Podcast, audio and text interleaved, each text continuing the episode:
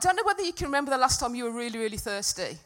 When you were really, really thirsty. And the only thing you could think about was when you get your thirst quenched.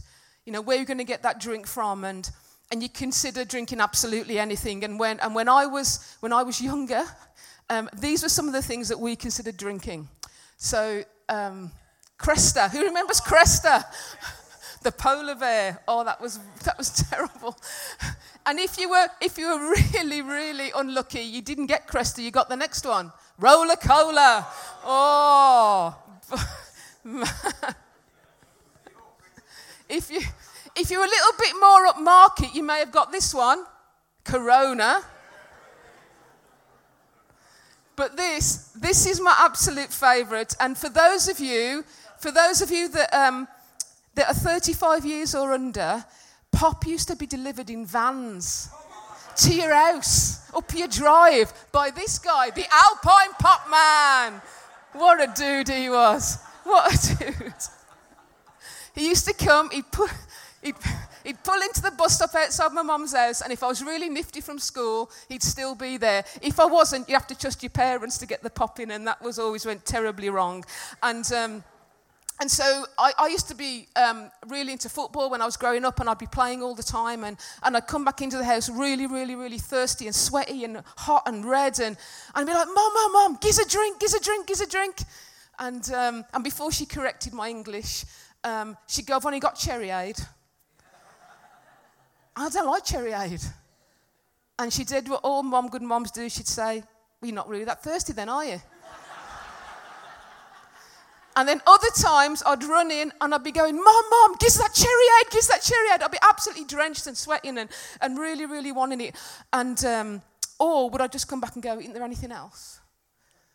Isn't there anything else? And I don't know whether you've noticed, but there's been a real upsurge, hasn't there, in people carrying these water bottles around with them everywhere. Um, you know, H2O, hi ho, I saw one today um, in a meeting I was in, and we're encouraged to drink, aren't we? Water all the time, about two to three litres probably a day um, is the healthy thing, so I'm told. And, and we're trying to obey our thirst, aren't we? We're trying to obey our thirst, and we try, well, physically speaking, we are. Physically speaking, we are.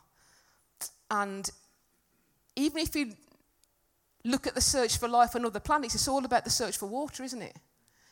um, the finding of water because that's the indicator. That's the life indicator. But what about spiritually? What about spiritually? And you know, there was a time in the Bible when um, there was an abundance of water standing right in the middle of where a group of people were, and they were dying of thirst. And in fact, it was a flowing waterfall. But before we read that story, I want you to remember that Jesus had already had a conversation about water, hadn't he? With the woman at the well a few chapters before, a one on one. And use the analogy if, if you drink this well water, I can guarantee you, will get thirsty again. But if you drink the water I'm carrying, then you'll never thirst. And then here, a few chapters later, we see Jesus in the temple don't we, um, at the feast, having a similar conversation, but this time with thousands of people. With thousands of people. And it was the Feast of Tabernacles. And I don't know whether you know what, how that worked or, or if you were there right now, you know, what it would look like. But basically, it was one of three festivals um, where males had to attend. Men had to go. And there'd be thousands of people. And the weird thing was, and I've tried to picture this in my head, in their left hand, they'd be holding citrus fruit okay? And branches in their right hand. And the citrus fruit would, um, would be representative of the promised land, full of provision. That would be a reminder of them, a remembrance of them. And then in their right hand, the branches would remind them of the different stages in the wilderness of the shelters that they'd built. So you've got grapefruit and branches, or lemons, or, or whatever um, citrus fruit they wanted to take, I suppose. And the first and the last day were the Sabbath days, but the eighth day was the grand finale. It was the day of, of all days. You know, it was the great celebration. But every day during that feast, the priest would take a golden pitcher and he'd walk from the Temple Mount into Jerusalem. And loads of people would follow him. Loads of people would follow him. And they'd go to the pool of Siloam and he'd fill the pitcher with water and he'd walk back up and he'd pour the water out onto the altar. The whole thing. and a trumpet would sound three times, and the people would cry out pieces of scripture, normally from Isaiah. And every day this would happen until the eighth day, until the last day, when the priest would walk around the altar seven times. That sounds familiar, doesn't it? Seven times around the altar. And then the priest would come up, and the crowd would hush and start to mumble a bit, and, oh, what's going to happen? What's going to happen? What's going to happen? And he'd pour the water out. And that was the Feast of Tabernacles. And I want you to turn to the person next to you and I want you to tell them about the greatest feast or the greatest festival you've ever been to. It should come back in right there. The greatest feast or the greatest festival you've ever been to. Just talk to the person next to you and just tell them what it was. It could have been a great meal you went out to at a mate's house. It could be, I don't know, a restaurant. It could be Glastonbury. It could be, I don't know, a gig that you went to. Just the best festival that you went to. Let anyone who is thirsty come to me. That's what it would have been like. That's what it would have been like. When Jesus stood up with no PA, no microphone, and he said the verses that we're going to read now in John 7 37 and 38. And he says, On the last and greatest day of the festival, Jesus stood and he said in a loud voice, Let anyone who is thirsty come to me and drink. Whoever believes in me, as scripture has said, rivers of living water will flow from within them. Can you just imagine what that would have been like? For seven days, those priests have walked backwards and forwards, tipping water out, remembering. And then Jesus shouts, What are you doing? If you read earlier in the chapter, and I haven't got time to go into this, um, there's a little verse in the first bit, bit of the story when he sends his disciples up, and it looks like Jesus isn't going to go. And the verse says, But then privately he went up. They weren't expecting him. And yet he pitches up in the temple and he yells out, Anyone who's thirsty, come to me and drink. He made a claim. Actually, no, he made a promise. He made a promise. So just imagine here you are celebrating your ancestors, the grace and the glory and the mercy of God, honoring them. And Jesus is saying, Here I am, a waterfall for you that will never run dry. Do you know what? And we can probably quote these verses off by heart. And we think we understand what Jesus is saying. And most of us, if not all of us in this room, would say, This is truth. This is truth. I believe this. But then you see, I have to ask myself a question to what extent is this true of me? To what extent is this true of me? Flowing rivers of living water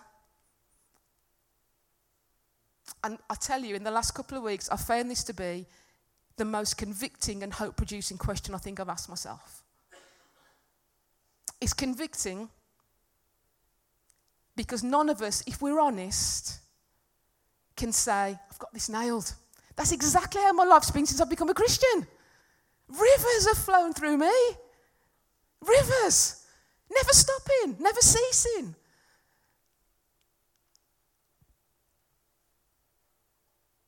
if I'm being really honest and transparent with you, I would have to tell you it's like this.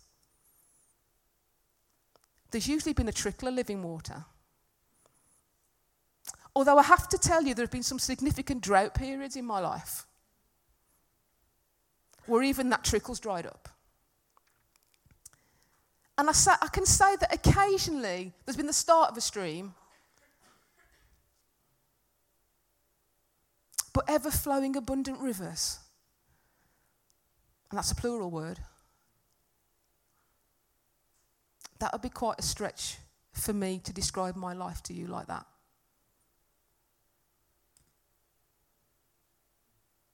And the truth is that even though I believe that verse with all my heart, and I can quote it and quote it and quote it and quote it, I can still stand before you and say, Do you know what? I can be dehydrated. I can be absolutely dehydrated. And Jesus still has to shout across the noise of my world. The same way that he had to shout across those thousands of people that were murmuring and chatting, he still has to shout across the noise of my world. And do you know what dehydration does? It affects the way I think and it affects the way I react. And there's a process to true dehydration. And the first bit is this eudipsia, the scientific word. And this is your normal everyday thirst. This is, you know, I just feel like I need to have a drink. My mouth's a bit dry, need to moisten my lips a bit, need to grab a bit of water. And this is where Jesus' promise starts. If anyone thirsts, we always begin here, don't we? We always begin here. We won't drink unless we acknowledge we're thirsty. I have a need I can't fulfill myself. So I take a drink. But if I don't take a drink, then stage two kicks in. And stage two is hyperdipsia. And this is a really intense but temporary, intense but temporary bouts of extreme thirst. I really need a drink. So I've gone from, I could do with a drink, to I really need a drink. But if I still don't take on water, I get to stage three, which is polydipsia. And this is like a sustained, intense craving. You know, this is where I'll drink anything. Cherryade, I'll have anything. Cream soda. Drink of the devil. Terrible. Only closely matched by Dr. Pepper, let me say. Oh, see. Well, I've lost the crowd now. this is where, polydipsia is where you'd look at the sea, and even though you know it's salty, you'd still want to drink. You'd still be tempted to drink. And if you look at our world, just think of all the different wells people are willing to drink from to satisfy their thirst, knowing, knowing it'll poison their body, knowing, knowing it's toxic to them, and yet they'll still drink.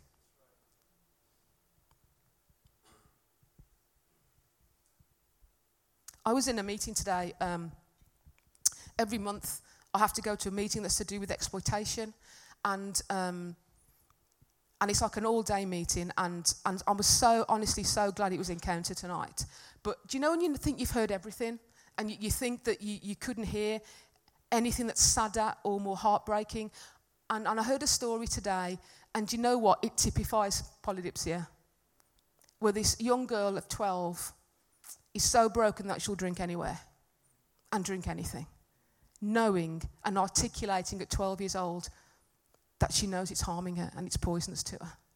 I'm thinking, oh, Jesus. And these are just the ones we know about.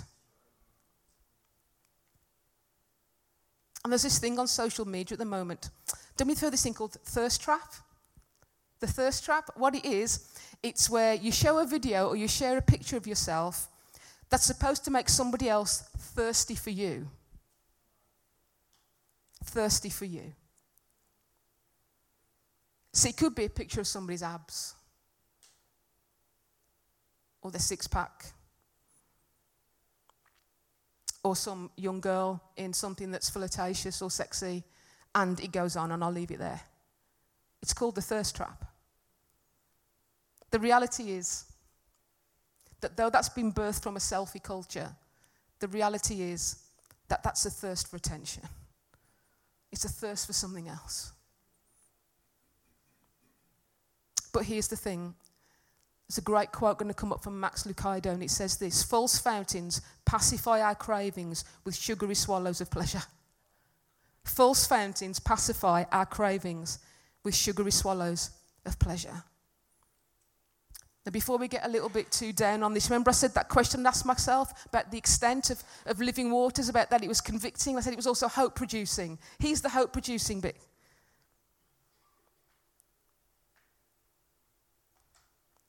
If my life doesn't match Jesus' description right now, it can.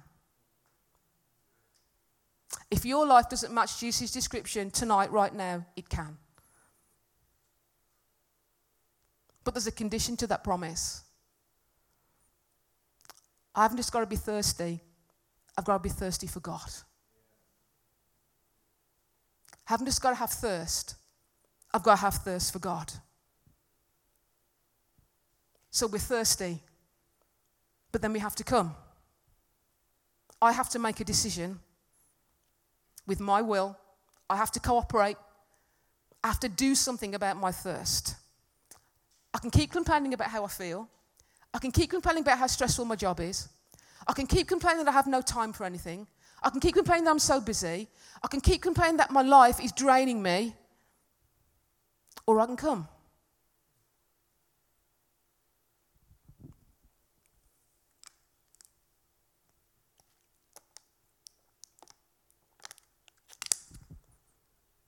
That didn't benefit you at all, did it?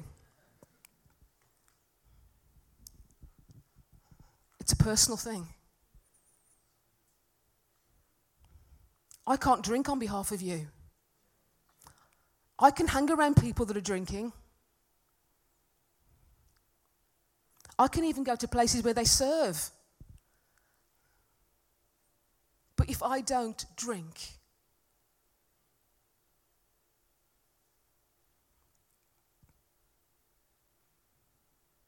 You know, Jesus didn't say, Did he keep digging and eventually you'll hit the water table?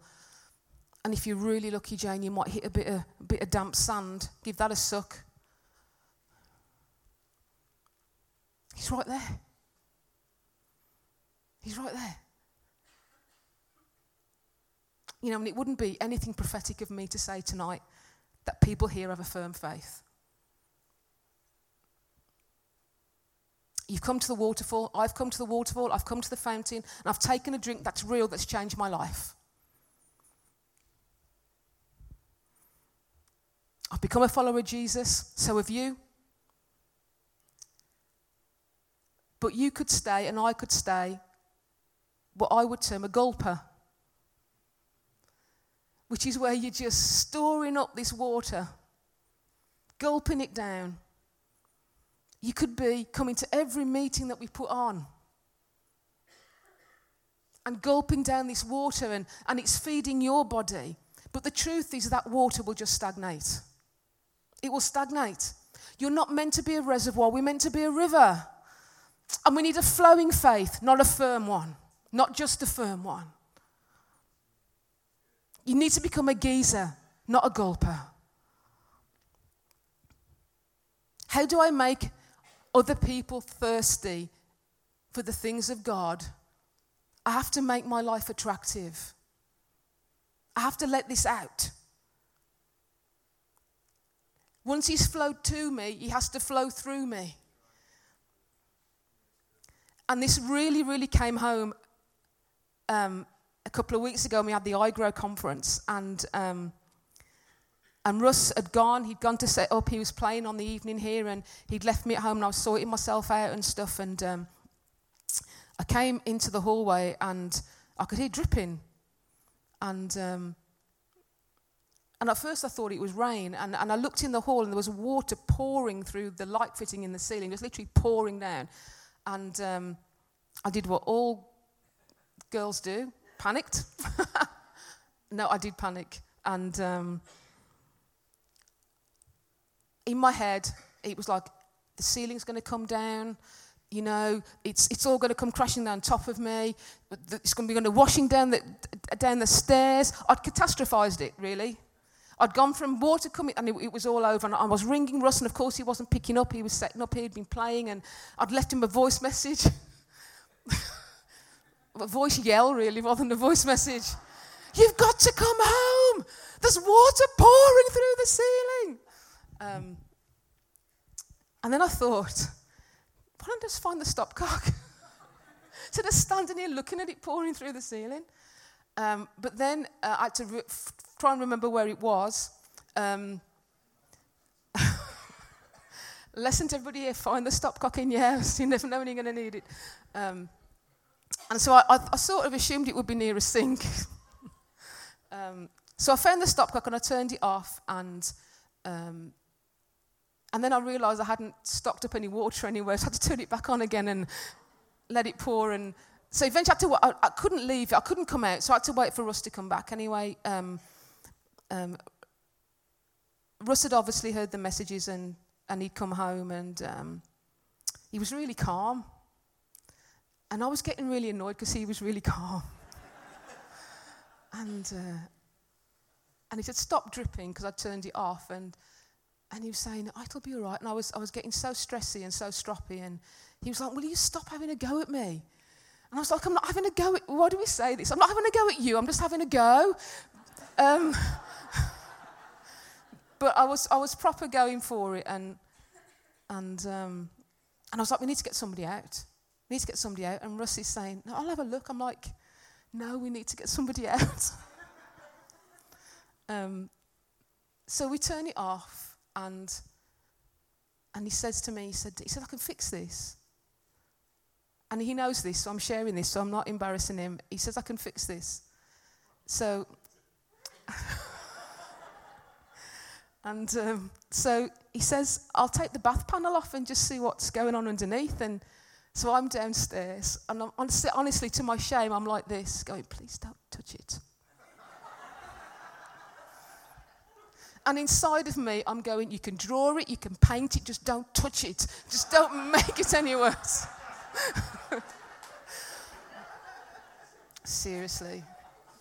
Seriously. And um, he says, turn it on and I'll see where it is. So I turn the stopcock on and, he, and I could hear him shouting, turn it off, turn it off, turn it off. So I'm turning it off. And he's like, I've seen it, I've seen it. He said, um, he's, he's, just coming out of a connection thing.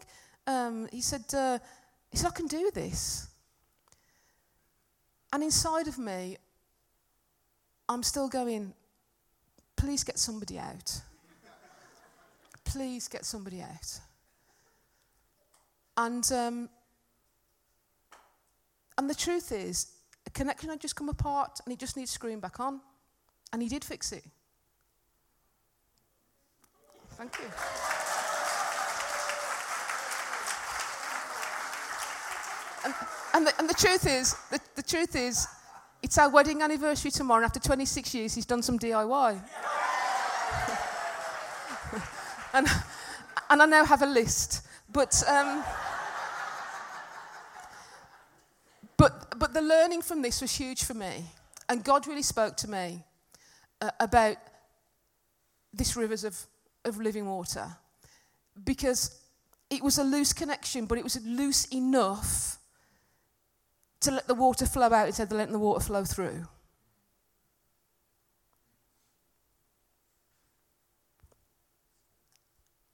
And I said to God, I didn't really need another sermon illustration. You could just have told me this that I'm going to share with you now. And this is truth. And God said to me, Jane, but then it'd just be a story, wouldn't it? And you'd be going to people, imagine you've got water pouring through your ceiling. But now you've learnt something. And what did I learn? What have I learned is this. Number one is everything is not a disaster. Just because one thing isn't right doesn't mean everything is wrong. And that's for somebody here tonight. Just because one thing isn't right doesn't mean everything is wrong. And we're going to pray tonight. And if, if, that's, if that's you and you're feeling that, and you like me and you catastrophize everything, I would love to pray for you. The second thing I learned is this there's nothing wrong with the flow of water. There's never anything wrong with the flow of water. The problem was the carrier, the conduit, the connection. The source is always there. It just needed reattaching and tightening. And I think Encounter could be the space tonight. The flow is there.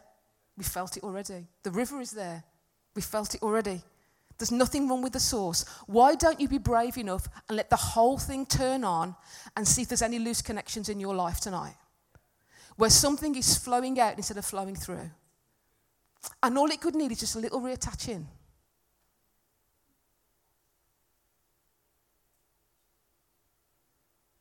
It may just be a little thing. But I get so worried it's going to turn into a huge thing. And God said this to me. And we're going to come and sing and we're going to pray. And God said this to me Jane, truth, the truth is with you, honey. Little leaks eventually lead to massive floods. Why don't you control it while it's a leak? It's less messy. Believe me. And it wasn't believe me, as in I'm telling you, believe. It was like, believe me. If you're thirsty, if you are thirsty, come. And out of your innermost being will flow rivers of living water. Control it while it's a leak. It's less messy. Or you may be feeling you're in a period of drought tonight. You may know that actually, do you know what? You just need a good soaking. The river is here. Or maybe you know your river's a little bit like a trickle tonight.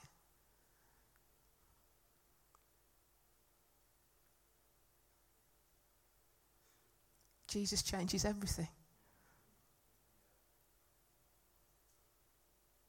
And I was going to invite the band to come back up. And the truth is, guys, that Jesus said streams of living water. It's fresh water. It's new water. It's not old redistributed water that keeps going around your radiator system every day. It's fresh, it's clean, it's new.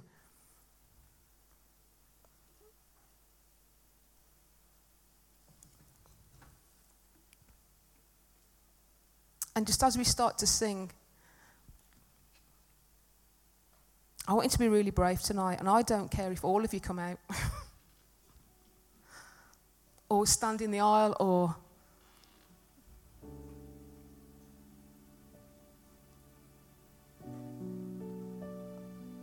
There's something beautiful in the refreshing of Jesus Christ, isn't there? It's the most beautiful, pure,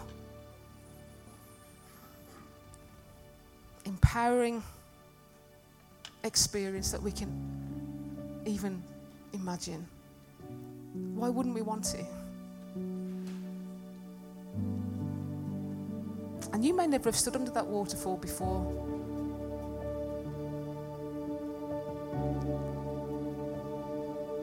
But He's right there, right now. Here, as that song says, here, now. Flowing. Are you thirsty for God? Are you going to come? And then are you going to drink? And I'm going to ask us and invite us to stand.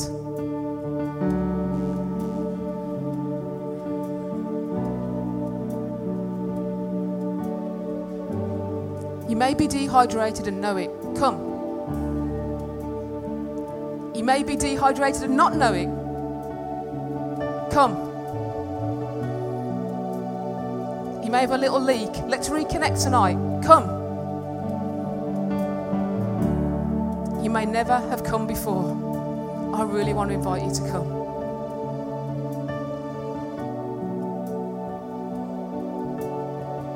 And be brave. And come and stand. And let just God wash over you and through you and to you so that where you are going in the morning, God can flow out from you. Living water into a world that needs it, into a world that is drinking from everything that is poisonous and toxic to them because they're thirsty and they don't know where else to drink from.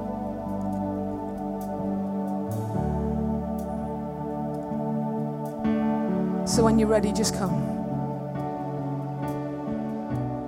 See what God wants to do.